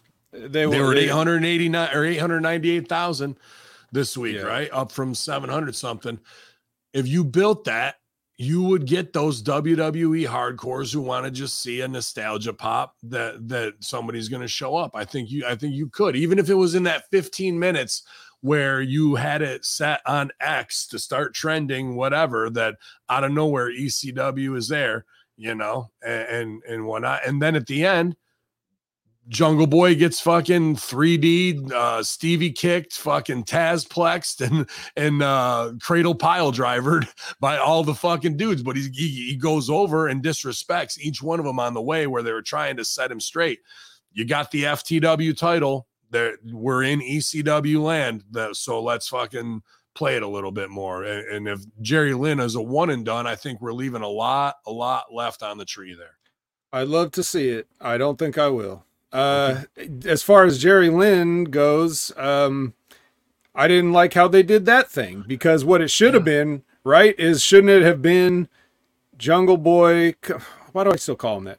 It shouldn't have been Jack coming back through the curtain and passing Jerry Lynn and Jerry Lynn saying, Hey, Jack, I just want to tell you something. And then say the stuff that you said out there like you would. Because you know this. When you come back through the curtain, if there's a veteran that has something to say to you, that's where they're going to be. They're not going to they're not going to storm out to the ring in the middle of your shit, you know, and, and cut you off cuz that's a cuz that's an unscheduled exciting thing. No, it would have we- been a we great need to make this director's shit real. choice, right? Like he pulls them aside. I like where you're at, Vat, because I, I like the reality of the show don't tell. And we could have had a very voyeuristic scene instead of come to the ring and, and throw down the gauntlet where Jerry Lynn's like, dude, that's not what we agreed on. Like, why are you going out here and doing Yeah, da, cuz and not And only that, yeah. not only that, because I don't want as much respect as I have for Jerry Lynn, I don't want him to go out there to no reaction, Right. which is what happened. Right. Because everybody can't even see that this isn't not the Jerry Lynn from ECW or it's not even Mr. JL. This is just some guy that they can't even tell who it is walking out there. So to see that, it's like eh, you don't want to put him in that position. Don't put somebody in the position to not be recognized or to get hooed. You don't want to do that. So if you go back there, it's like that that's a more it's like more realistic, more personal. You're not depending on the crowd reaction or whatever that you hope that you're going to get, you know? Yeah, I like I like exactly what you're saying there. I would love to have seen that scene from afar where we're not right up on him on a two shot and he's talking to him in the back and things are going on in the foreground, but we can hear it and we can hear what seems to mm-hmm. be Jack Perry's fuck you reaction. Not an overdone wrestling one, but an actual spoiled motherfucker who doesn't need to listen to a veteran and pretty much tells Jerry to go fuck himself. You know what I Yeah. mean? Like that would have been a more uh, same scene, more powerful choice and the lead in. So then we could have had Jerry Lynn do a walkout and people would have been okay. We saw this last week to get to it. Now I I come up with these things and sometimes uh, I'm close to the target because I, I don't really know. I, I've I've I've been guilty of this being like they should have done this, this, this, this, and this, and then the hardcore HMGs are like they did do that on Rampage and Collision, but only Right, yeah. two hundred ninety thousand people saw it. So hmm. like okay, they did it, but why didn't we recap it? Going hmm. into something, you know, so it seems just like a, a start stop thing unless you're watching the whole fucking Yeah, they're- overbooked lexicon. they're trying they're trying to put the shows connect the shows to each other so that you will watch them all which is what you should do promotion wise but unfortunately people are running out of time in their day. So Mm. it, it's kind of tough. And if you and i pitch that thing about you know jerry lynn being in the back it's probably be like oh that's good. But what if jerry lynn was waiting in jungle boy's limo and then drove off with him and then said "Oh," and then we just don't then we just don't revisit it for the entire week. Jerry, uh, if you wanted to flip that coin, Jerry Lynn doesn't need to be the guy that is the ECW respect savior either. Jerry Lynn had to come up from underneath Rob Van Dam to make his own thing, and he could be giving Jungle Boy the don't let anybody fucking say shit to you, bro. I had to break out to Mhm. become my own guy, and they tried to keep me in this same spot, so I know where you are. In fact, here's what I would do if I get this camera out of here. so Fucking- many you ways know to what I go mean? so Yeah, many there- ways to go So many ways to go. But but fucking, do you think Jungle Boy knows that Jerry Lynn had to break out of RVD spotlight? He was fucking oh, shitting in his pampers when that. He probably wasn't even born yet. He probably Probably wasn't not. even born yet when that fucking happened. Mm-mm, probably not Jesus fuck, I'm old. Oh, I'm gonna save that one. Uh, let's see here. Uh, WWE Hall of Famer to be guest referee for CM Punk versus Ricky Starks World Title match against SummerSlam. Okay. Yeah, Ricky Uh, the Steamboat Dragon. Yeah, it's, uh, during July 29th edition of Collision, CM Punk pulled out his AEW World Title that he was never defeated for from the red bag he carried to the ring. Punk proclaimed the real world champion and sprayed an X on the belt. Uh, Ricky, what's going on here? Uh, in Ricky's- in fairness, he has been having that X for a while. yeah, well, I mean, uh, Ricky Starks came to the ring and wanted a match for the title. Said he beat Punk twice. Uh, since he beat Punk twice, Punk agreed to the match and said that WWE Hall of Famer Ricky the Dragon Steamboat will be the special guest referee to make sure there is no cheating. Uh, the match will take place on August 5th edition of Collision that goes head to head with SummerSlam. I'm sure that's not going to do well. Uh, um, yeah, Steamboat out of nowhere. Uh, Okay, so well, let me ex- let me give some context to it. Uh, I guess the idea that the the angle they're going with is that um, you know, Punk is leaning into the fact that there are some people that are not happy about him being back. So Yeah. he's kind of walking a line where he's being his character and not doing anything out of character, but knowingly saying things that will rile certain people up. So what they're doing is kind of like uh, he's just saying, you know, Ricky, you did win. I'm not mad, uh, but you cheated. So I can take the loss. Can you live with the win and that that kind of thing? So I guess the idea uh, for the guest referee is that because Ricky, because Ricky uh, Steamboat has always been a babyface his entire career. This is the one man that will definitely call it right down the middle and won't stand for any of Ricky Starks' cheating or something to that effect. Also, it's probably just the fact he was available. Um, that's probably the main reason, as we all know. But for the kayfabe reasons, uh, that's why Ricky Steamboat was the choice. But this actual segment that was kind of a little bit long and awkward because you had everybody in the ring was great at their job. Tony was great. Tony Schiavone was great at holding the mic and just standing there. Uh, Punk was great at you know manipulating the people. Ricky Starks was great at coming out and being entertaining, saying outlandish stuff. But it's a great case of like trying to make chicken salad and lemonade, but not quite getting the recipe right because the stuff they were saying was just like a lot of nonsense. So it's you know they were their entertaining ability was carrying the segment, but if you actually listen to what they're trying to say, none of it really made any sense, and it was kind of awkward and long. So that was that. But Ricky Steamboat. yeah out of nowhere just like eh, let's let's get rubs from guys from the past. Like sure they're on the roster and that's what we've tried to do with the uh, big brother program of sting and christian and, and plenty of other mentors right? Uh, that that they just haven't worked out. It like we keep doing this stuff. Uh, what it really says to me is that even in a cm punk match guys aren't over.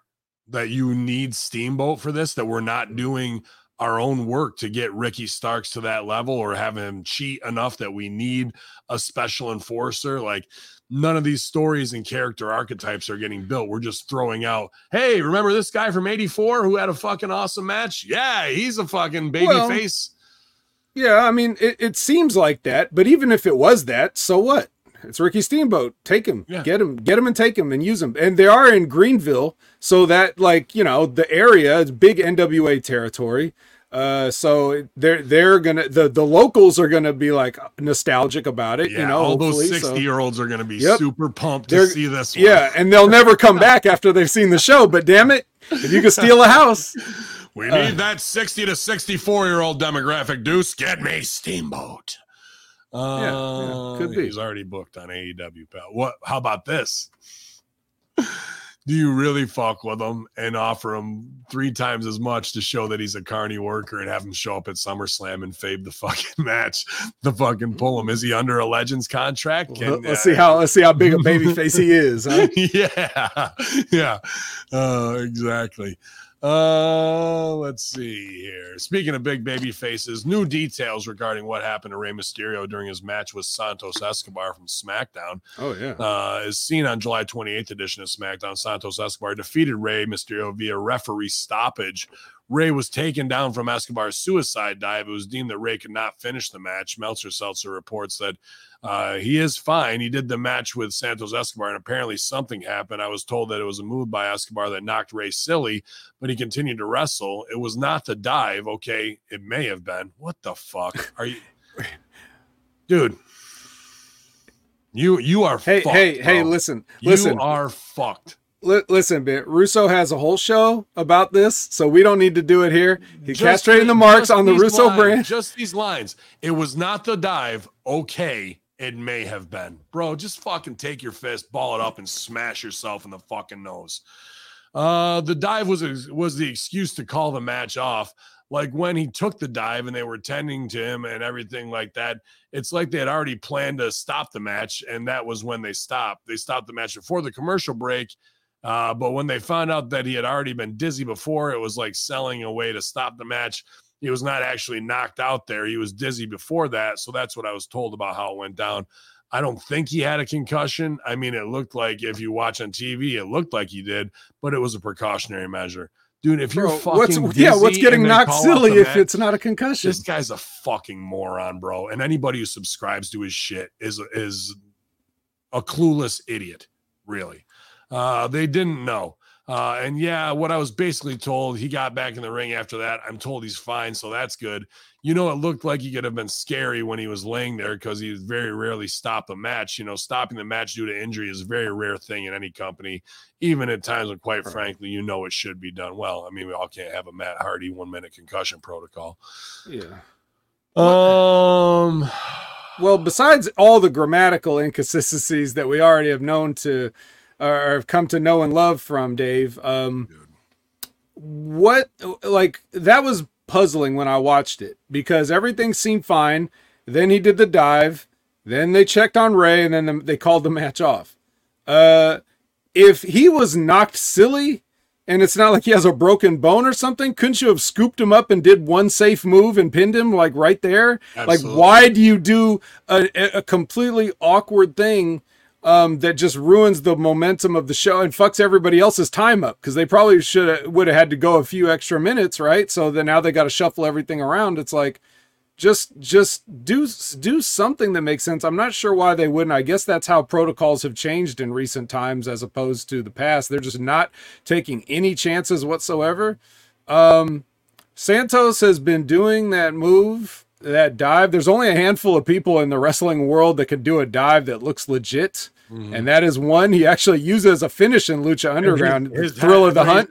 Rey's head did hit too on the fucking. Yeah, ground. so yeah, I, I saw no issue with the dive itself. So it could have been the landing as, as much as anything else. Because could have been 35 years of smacking your fucking head off the ground too, and Could- maybe it's time to hang him up so you don't have a fucking flat Right. spot and brain damage. could have been that, could have been that. But it's still weird to do to do the. Uh, I wonder what the plan finish was. Was it even Santos Escobar at all? Like. Uh, these are Yeah. interesting things. I, I don't I know. I believe it maybe- was Santos Escobar because they're not going to run Rey again to have him take the L. You know what I mean? So, uh, or, or to have him go over on theory. Uh, so that that wouldn't have been the best business. So, I But now we're not going to get another cereal sponsorship for his SummerSlam match. Like that could have been. You know, that's a, that's a big missed opportunity here. Stevie's got that cinnamon toast crunch hookup. We'll get it done. Right. Uh, it was the dive. It was not the dive. Okay, it may have been. Dude, Cinnamon Stevie fucking- Richards. Yeah, I like that. Write that down, young writer. Uh, let's see. Uh, Becky Lynch, you might have heard of her, allegedly turned down a creative pitch in WWE to have her head shaved. Uh, she says, when I was with Becky, uh, excuse me, uh, this is uh, Wrestling with Freddie podcast. Jeff Dye talked about a creative pitch in WWE to have Becky's head shaved. Says, when I was with Becky, they didn't know what to do with her. And there was a writer that pitched, like, what if you just shave your head and act like you're having a breakdown? And Becky was like, no, uh, it was even, it, it was even going to move. Oh, no, it was even going to move forward. They were like, no, we think it's a cool idea. The writer pitched like she would have to shave her head. It was uh, not going to shave. I was not going to shave my head. What are you talking about? And it, and so it never took off because Becky stood her ground, was like, I'm not doing that. They never did it, uh, which made me wonder if Shotzi was like, I'm going to shave my head for this thing. And then that same writer was like, my story is going to get big. Wait, what? I have a thing for this. Uh, yeah, sometimes that's definitely the way it goes of somebody poo poos it and, and then, or it's a great story you came up with and they go, we like it, but it's not for you. It looks better on them and they'll take it and put it on somebody else. I think reading this, that the man thing might have gotten over more if she shaved her head and and did the GI Jane. And this week, big you know uh, celebrity uh, in the Twitterverse, uh, probably taking her own life out of depression, uh, Sinead O'Connor. So Mm. uh, someone else who we could have done something very similar to the Saturday Night Live rip the Pope uh, thing up, but do it in a wrestling way, uh, where she rips up Tony Khan's picture or whoever the AEW women's champ is and says they're not shit, or even in house NXT. And with the accent and the shaved head, the Sinead O'Connor uh, anti-establishment shit would have already been built in. But um, women are very attached to their hair, and uh, so and probably they would have fucked it up and just made her into crazy Nikki Cross is probably as far as they were going Yeah. to go with it. And what they've done with the Shotzi thing is half-ass ridiculous too. That a Titantron bullshit thing makes uh Ding Dong run away, Ding dong. Hello? and, and it's just so fourth grade. You know what I mean? Well, that's all why. Yeah. That's why when you volunteer to do those type of things, or somebody volunteers you for them, that's why you stand your ground because they're just doing it just to say it. They may not even have a plan for you. It could be a rib on you, and now you're stuck with the shaved head when they have no plans to use it for anything. Now, with the Shotzi thing, Shotzi shaved her head because her sister was diagnosed with liver cancer, and this is like one hmm. of those solidarity deals. So Okay. she probably offered, "Hey, let's turn that into an angle, and this is what we get." So th- her her generosity is is repaid by doing the absolute least laziest possible thing you could do with it. You, you took a real thing and you trivialized it, and for nothing. So so now the same because of things like that. That's why Becky Lynch is saying, "No, I'm not doing that because you ain't doing that to me." So How about let's just roll? Not like let's roll with the cancer, Deuce. How about getting Shotzi over as a sister who's doing it in solidarity, and another girl on the roster who's been through it with somebody in their family? I'm sure there is. Does the exact same thing to show sisterhood, and that hair doesn't mean shit. And now we're doing it for them, and we're gonna be the new female Baldies or whatever the fuck, and go forward to the tag division to do that. But really, we're getting a big pro, you know, uh cancer awareness uh over yeah, you know and because this company's fucking is the- fucked is why they won't do it. well i mean remember when charity is the new marketing that was steph Yeah. 101 with connor's cure Yeah, it unless is. it's not the charity we want to do. Right. You know what I mean? Like that. That's that's exactly it. You know, these people are full of shit. Every single fucking one of them. So Yeah. that's why it's like this is one of the reasons I've always liked Becky cuz she knows. She's one of the boys, you know? She knows what the fuck is up and she's not going for it. So when was this anyway? Does it say like when around what time this was? Cuz if this guy's doing Freddie Prinze's podcast, is he a current writer or was this years ago? Uh i gotta believe i think jeff dye is is has been released but that was uh, a talk from probably years ago i doubt they let anybody active uh, writing staff go out and, and talk shop you know what i mean Right. Uh, yeah, but I, I didn't know that about Shotzi. So great inside, uh, you know, with her sister, uh, and, and hopefully all the best that way. And that makes this a bit more noble to me now, even though it's in a shitty wrestling storyline. Uh, that ups my respect level for her. Yeah, Definitely. and and should lower your respect level for the company. So Uh, as if it needed anymore. But yeah, here's know. a, now Shotzi. Now to tie this back to what we talked about originally, let's take a Shotzi, right? Okay, look, we know Shotzi's not the best. You know, when the bell rings again, another one of those type, right? But I never saw Shotzi like that. Shotzi should not be a 15 minute match person. When I see Shotzi, I see the Ultimate Warrior. You come out, all the energy in the world, run over somebody in just a few seconds, a couple moves, uh, and get out and leave everybody pumped up. You know, something that you, the same thing you could have done with Mojo Rawley years ago or whatever. Yeah. But she's a merch machine. There's so many different unique merch items that you could sell to the kids Yep. and everything like that. Her hair being a big part of her persona. You sell green wigs to the little girls, and they all look up to her and they're like, "I want to do that." You know, if we don't have the Ultimate Warrior, we don't get a Bryan Danielson. Like She the, the most out with a green wig and then take it and whip it in the fucking crowd every fucking yeah week. and then you have you dye your your buzzed hair green you know it's like it, there's th- but that's what i'm saying like you can be an inspiration to people that you don't even realize Mhm. it's even not even just taking the charity and solidarity aspect out of it but just her with the tank and everything. You sell helmets you could sell toy tanks you could sell wigs you could sell this that the other thing fake tattoos. You could sell so much stuff on wwe shop and they're doing none of that. They systematically take away things from people and they expose them. So it's like, okay, we're not doing any of that stuff that we could do, and you're going to go have a 10 minute match, and then you're going to look like shit because this other person doesn't know how to carry you, and now everybody's fucked. Like No, that's a run in, a, a coffin drop, Darby Allin shit, Yep. something that, that's that's devastating in life, uh, the, you know, defying Yeah.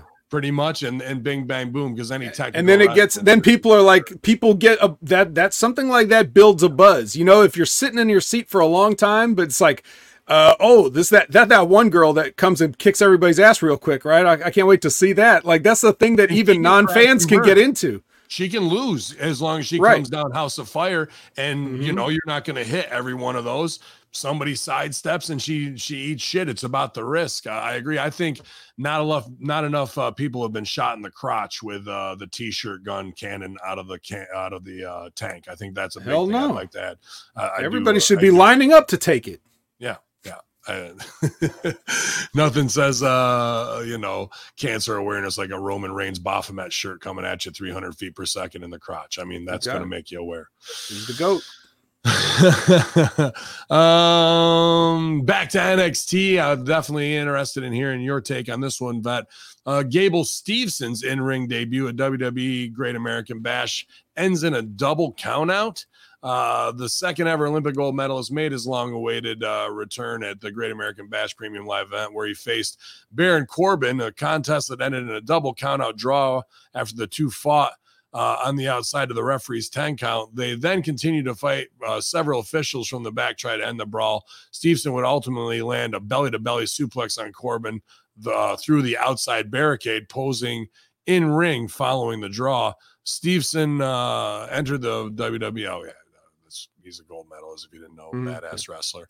Mm-hmm. I don't know, man. Uh, like if they're gonna if they're gonna go long term with these two, which it seems like it- it's gonna keep going, I don't have a problem with that finish. I'm just wondering, is that how we want to debut a guy to get him over and and and keep going on that finish? Uh, I didn't see this. Uh, I'm I'm been a pretty big uh, advocate of Baron Corbin's abilities character wise since we saw uh, sad Corbin, you know, kind of the first time. There's been plenty of great clips that Kaz has put out that Corbin's even liked and then unliked because it's HMG, uh, you know, and uh, we we tell it how it is here, and they they understand it too.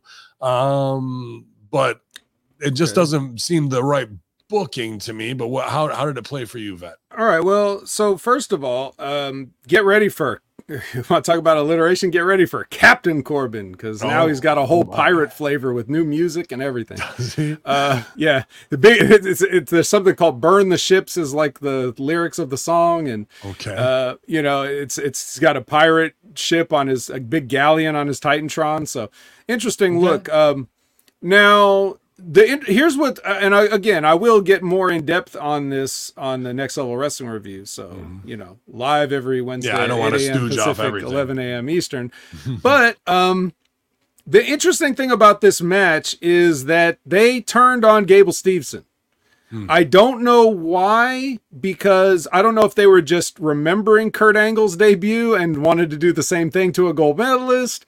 I don't know if this was always the plan. I doubt it. I think they really thought they were going to be uh, like he was going to be a hero and people were going to love him as a babyface. But um, Seems a little void of charisma every time I've seen him. he's he's a little bit better. He's he's not he's not going to you know blow the doors off, but he's he seems a little comfortable. Uh, but um, if you just go with the hardcore legit athlete thing, that'll be fine. He'll be fine with that uh, so far. But here's the interesting. So I think with the booking here, they wanted to have a strong debut, but Baron Corbin is coming down here to get reinvented, repackaged, cleansed, whatever you want to look at it.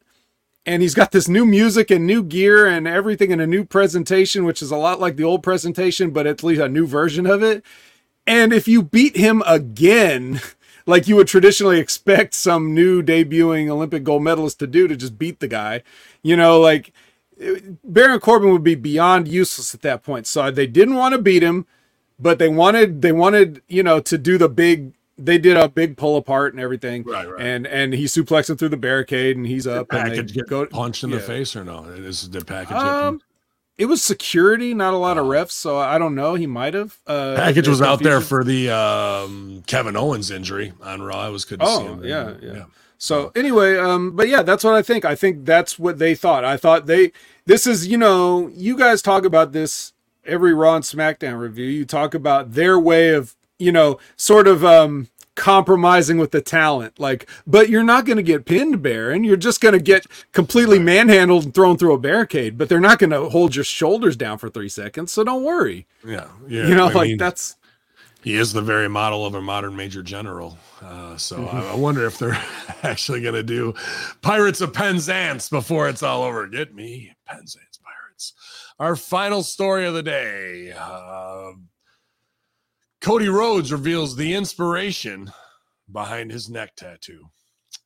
Few tattoos in the history of professional wrestling have proven to be as talked about as Cody Rhodes' now infamous neck tattoo, which he got during his AEW career. It's something that tends to split opinions, with some fans loving that he proudly displays his American Nightmare logo to show how much it means to him, while others, including his wife, simply don't like it. But he's now revealed more details about it. Everyone who gets a tattoo has their own specific reason, and during a Twitter, uh, excuse me, an X Q and A, uh, Rhodes revealed that the inspiration behind his, well, he initially admitted he didn't know, uh, Rhodes went on to say there were two guys that really inspired me. One had uh, a chest tat, and the other had the iconic bull on his arm. At that time, I just wanted to wear my own brand as loudly and proudly as I could, but I didn't want to copy their style. Uh, while he didn't officially name drop anyone specifically, the iconic bull in the arm is The Rock, if you didn't know that. And uh, The Rock has gone uh, since on to adapt that over the years, enhancing it, adding even more details to help push its importance and prominence. The chest tattoo named he could be several people, Brock Lesnar's sword piece being one of the most iconic, also an equally stupid tattoo. I think he was talking about himself with Dream on his chest. I, I don't think the writer here understands. Uh, Rhodes' own th- tattoo certainly caught people by surprise when he first unveiled it. Since then, it's been something that helped in developing his own nightmare, American Nightmare brand, even though it's been used at times uh, by ri- his rivals as a diss. That, that tattoo is something that has inspired plenty of fans to get the logo put on their own bodies. Wow, you are fucked if you do that. Uh, while even releasing temporary neck tattoos to buy capitalize on the buzz surrounding. Yeah, that's smart. The temp tattoos, absolutely, um, to get it over. Uh, I guess. How about you could have used tip tattoos yourself? Yeah, yeah like yeah. dip in your own supply just so you could not wear it if you didn't want to. Exactly. Um, I don't know what this is. I think this is uh, leaving WWE, being a huge comic book and video game nerd, Mark. Uh, he wasn't even alive during the time of Transformers, and this doesn't even mention Transformers. So he really Mhm. grew up on the reboot of the movies with Shia LaBeouf, who's one of the worst actors of all Oh. Did he time. say? Did he actually say? Because when you said inspiration, I thought you were gonna say like the the properties that he tried to design it after. Does it even say that in there? No, it doesn't. It, like so, Optimus Prime was your Yeah. fucking like your inspiration. Yeah, it's very it's very Decepticon and Yeah. and uh and what, what Autobot and Autobots it's also roll very out. yeah good good good uh Peter Cullen. Uh the uh what was it um he he also seems like a big Metal Gear Solid mark and they have those and, like and there's no those American insignias in When the he in the game out, like that. he get a so- USA chant going? no, Never. no.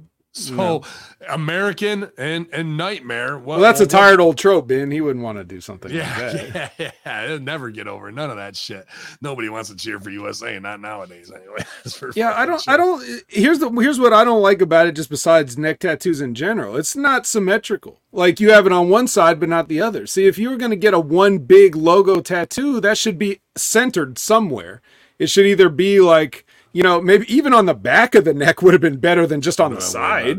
You know, or or or just prominently on one it- peck, it- it's or everything- on the back, or on a shoulder. Like you know, he's It's just saying he he wanted to put it somewhere. He's saying he wanted to put the tattoo somewhere that nobody else put it for good reason. Uh, but that was the inspiration, and we're not talking about like the properties that he was inspired by.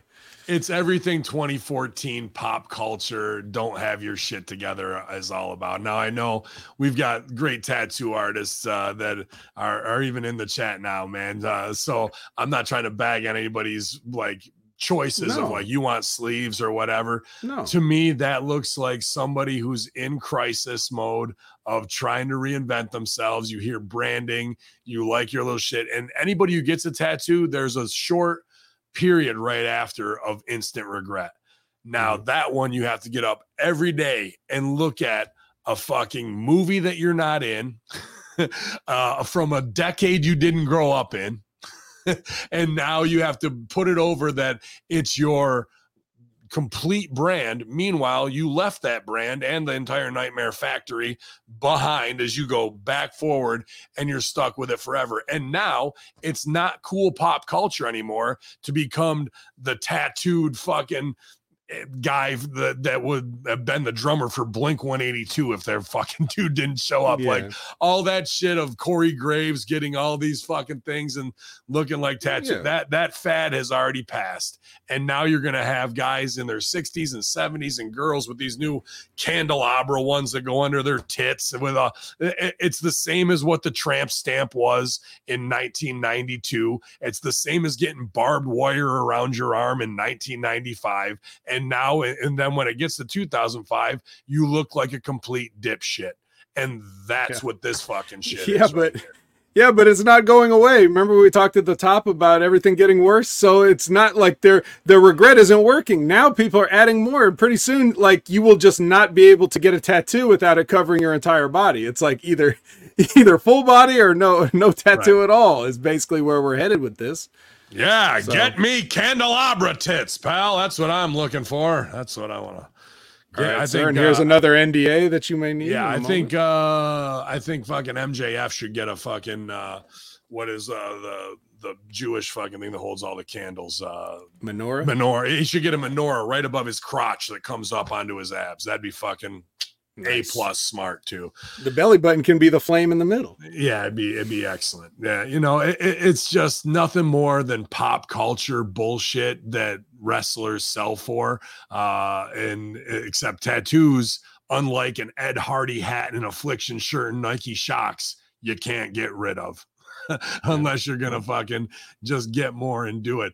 And the biggest the problem with this is is he had money written on him outside of wrestling and acting, especially being friends with Steve Amell and and possibly getting parts on the shows that he would love to be on, like a, a, a superhero show, whatever the next one of that's going to be, right? And now he just took himself out of the running by getting this big dumbass tattoo. Not to say that with AI or even regular Well, makeup you couldn't yeah, cover makeup. it. covered But it, as yeah. soon as you go into a goddamn casting agency and they see that, they're gonna go, eh, I don't like the guy. Like he did a good job with Yeah. the tattoo. Like Well, you just put you you gave everybody a strike against you out of the gate. Nobody's That's gonna a- go. We want him. We want. That's him for-" exactly that's exactly what I was going to go with it. I was going to say at least uh, maybe not a positive for Cody, but a positive for the rest of us uh, is that we see that tattoo and it's like an identifier like in nature when a bug is like a bright color and you know oh stay away toxic Yeah. you know just like the predators know don't eat this like now you know oh don't hire him he's got this thing he's got this like you know so that, that that's good for everyone else not so much for cody though Yeah, it wa- I'm sure it was a, a time of.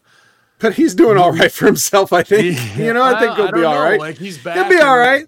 He's he's just doing tired tropes. He's not playing himself. He's not playing to the height of his own intelligence. He's not playing to a true character. He's he's a trope of himself already again. So doesn't matter if it's Stardust or the pocket watch Cody Rhodes. uh none of that shit is connecting right now. And uh really someone Oh, needs to kind of heal and call him out on all of that. Of you went over there to find yourself and it was too much for you to fucking chew on. So you came back here and everybody was excited about it. And now you're right back to jumping, being a fucking clapping seal, saying Barack Lesnar at every fucking promo, thinking that's gonna fucking get shit over. There's Well- no connection there. There's no genuineness whatsoever. Well, there's no genuineness, but there never has been. And I think I, I would like to say that I would have thought by now that the crowds would have been sick of him, but they're not. They're actually responding to him as positively as they ever have, if not more. So, uh, like, I can't, uh, even though I But it's agree with the 'cause idea. It, it gets the shit It- kicked out it- of him in front of his mom. it doesn't in the most- matter. and then the next thing, what do you want to talk about the next week instead of being like, you just fucked me up in front of my mom and my You're- mom's got the fa- PTSD and now I'm coming for you, motherfucker. the you being right is not a bulletproof vest freddie look it doesn't matter how much sense you make ben. The fact is th- these people are they're they're fine with it because we have conditioned them to think ah wrestling's stupid so whatever. Like they don't care about all these things that we're trying to point out to make the product better. They don't even care that they could enjoy the product more. They're just saying oh cody i know that guy. I like him. You know that's how they're and they're reacting to him and getting behind him despite everything. Even though if we change those things and improve those things they would be getting behind him even more. But the fact is i already thought the crowd would have turned on him by now after not winning that belt but apparently they're not. So you know this is one of those rare instances where i can admit to everybody in public that i was wrong What do you think if I got the HMG circle over one of my eye, just a big red circle with HMG when I close my eye and got it? well as long as you can be disingenuous and ask everybody what they want to talk about i think this could work out for everybody I'm the one who does the talking here, Vet, not them.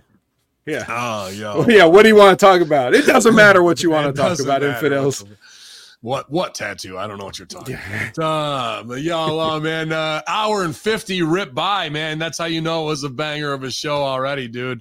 Uh, and I got to jump on with Big Stevie Cool, uh, Big Cinnamon uh, Cool to some. Cin- Cinnamon Stevie Cool. Yes. Uh, it's spicy, and uh, it'll be a good time there for the uh, SmackDown live review. An interesting show this past week. Had a good time on Twitch watching along with all the HMG faithful, uh, finishing off some mezcal. It was a good uh, south of the border drinking night that way, man. But uh, y'all, uh, the vet, man, you can find him at Opinion Haver on everything, whether it's Twitch or on X. Some uh, or formerly known as Twitter, uh, and especially here at HMG, as he made the complete rounds. I can't say thank you enough. Well, I got all this cannabis going on to have the vet's voice on so many awesome shows here. Everybody loving it, responding with uh, such positivity as always to have those uh, educated minds uh, saying their opinions and, and having them. And that's what he does. do. Absolutely. And Mhm. uh, I enjoyed Rip Rogers as well from the road this week. Uh, Mhm. from backseat with Von Lilas, seeing the boys on the road. I know that's all any uh, wrestler really wants to do, man, is to have that camaraderie. So make sure you're subscribing to Wrestling with Rip Rogers and as well as Stevie Richards Wrestling Analysis. Thanks to everybody there. About 16,000 subs in the first month. Just awesome growth. Yeah, Deucey, look at this goddamn growth over here. Uh, so appreciate you guys, all the affiliates, all the support, and all the interaction. brand fan group, Hameen Media Discussion Group, all the shows and all the co-hosts, man. And check out the Podbean or iTunes. Make sure you're adding that because there'll be free shows going up there as well, you guys. Vet, did I miss anything, pal? Oh yeah, well, just um, you know, we did have Charles the Hammer Evans on the next level uh, last week, and uh, for all you guys that uh, are giving the positive feedback to me taking over HMG this week or whatever, then I'm surprised that there's not more yes votes for Strangler Steve to come on the next level wrestling review. So get your ass on X and vote in that poll. There's still a few hours left, and uh, yeah, I'm sure while we kept Stevie waiting for his turn, that uh, he's already got another thousand or two subscribers just sitting here watching. Absolutely, infidels. And I'll be on Premiere TV August 12th on pay per view. So make sure you tune in that way. I, I don't know where the kayfabe link is to steal it because I'll be in the ring, but I'm sure the sons of Allah uh, will overcome all the infidels who try and usurp our power at the Nexus Center. Uh, I don't know if uh, Nexus will be there or not, but we'll find out as well. Uh, but y'all, uh, Hacker Hameen, channelattitude.com, infidels, the vet. It's the Monday locker room, some enticing entertainment, pal. Yeah.